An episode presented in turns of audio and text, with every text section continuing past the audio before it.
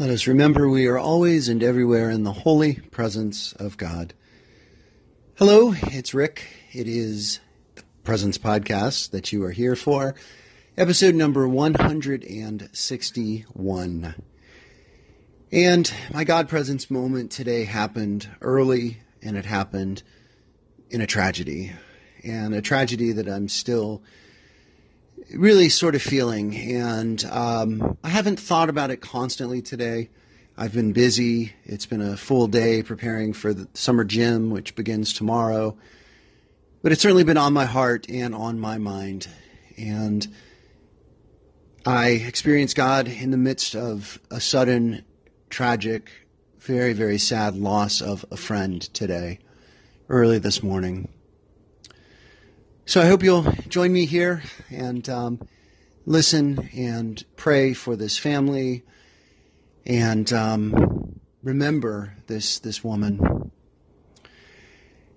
So this woman, her name was Dawn, and I talked about her on another podcast, and it was episode 132, which I will post next to this one in the Facebook page.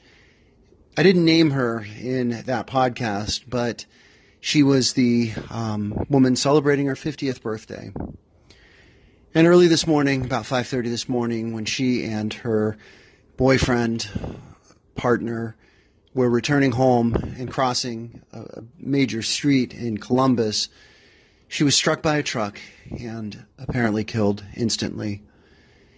And I heard from her parents this morning, um, parents that I know quite well. I've known through the winery where I work, but I've also known before that. Um, they were friends and supporters of my ministry that I was doing at the time, and um, just good people, very good people.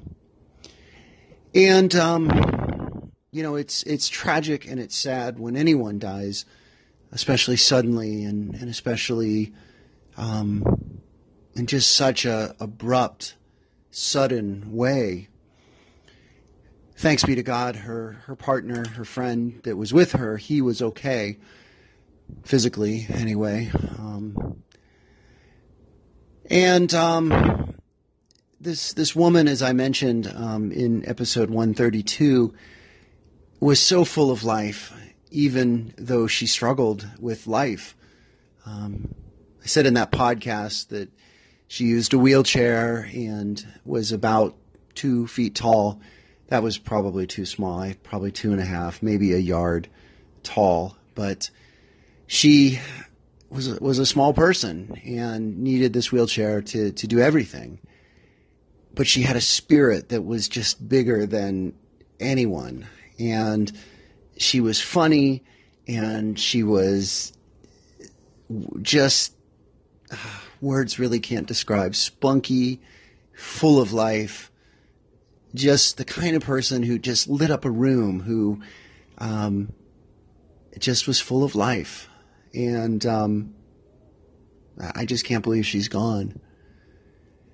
And um, I know, though, that she's with God. And, um, you know, she always had a life that was otherworldly. You know, she, she beat the odds, not being expected to live more than a few days, I think, or even a few months. And turning 50 was a huge celebration. And I'm so glad that she made it to 50 so that we could celebrate that. And I'm glad I went to her party, and I wish I had stayed longer, and I wish I had taken a picture with her. And, but I don't have too many regrets because she knew that I cared deeply about her. Her parents know now that I care deeply about them.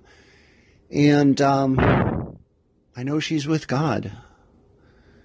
I mean, um, you know, I, I know that telling a family who is suffering a loss that their son or daughter or friend or spouse or mother or father is with God now in a better place can be tremendously trivial and maybe even insulting and patronizing. Yet I feel so significantly true that that is true with Dawn, that she always was of something beyond this world. And I think she's returned there. I know she's returned there. And I know that she is at peace. She doesn't need a wheelchair. She can run and play and do all the things that she was unable to do in this life. And that she's still with us. You know, I um, believe in the communion of saints. There's the formal saints of the church. And um, I think there's the, the multitude of saints, people that we know lived holy lives, lived lives of goodness and overcoming suffering and light, really. And um, Dawn was one of those people. And I am completely confident that she is with God and that she is still with us as a patron, as an intercessor, as a being of light. We can't see her, but her life was too bright. She had too much joy and too much fun and just too much spunk for death to extinguish that. And um, I know that when I pass from this life into eternity, I, I, I, look forward to seeing her again. And maybe even she's the one that welcomes me. I don't know.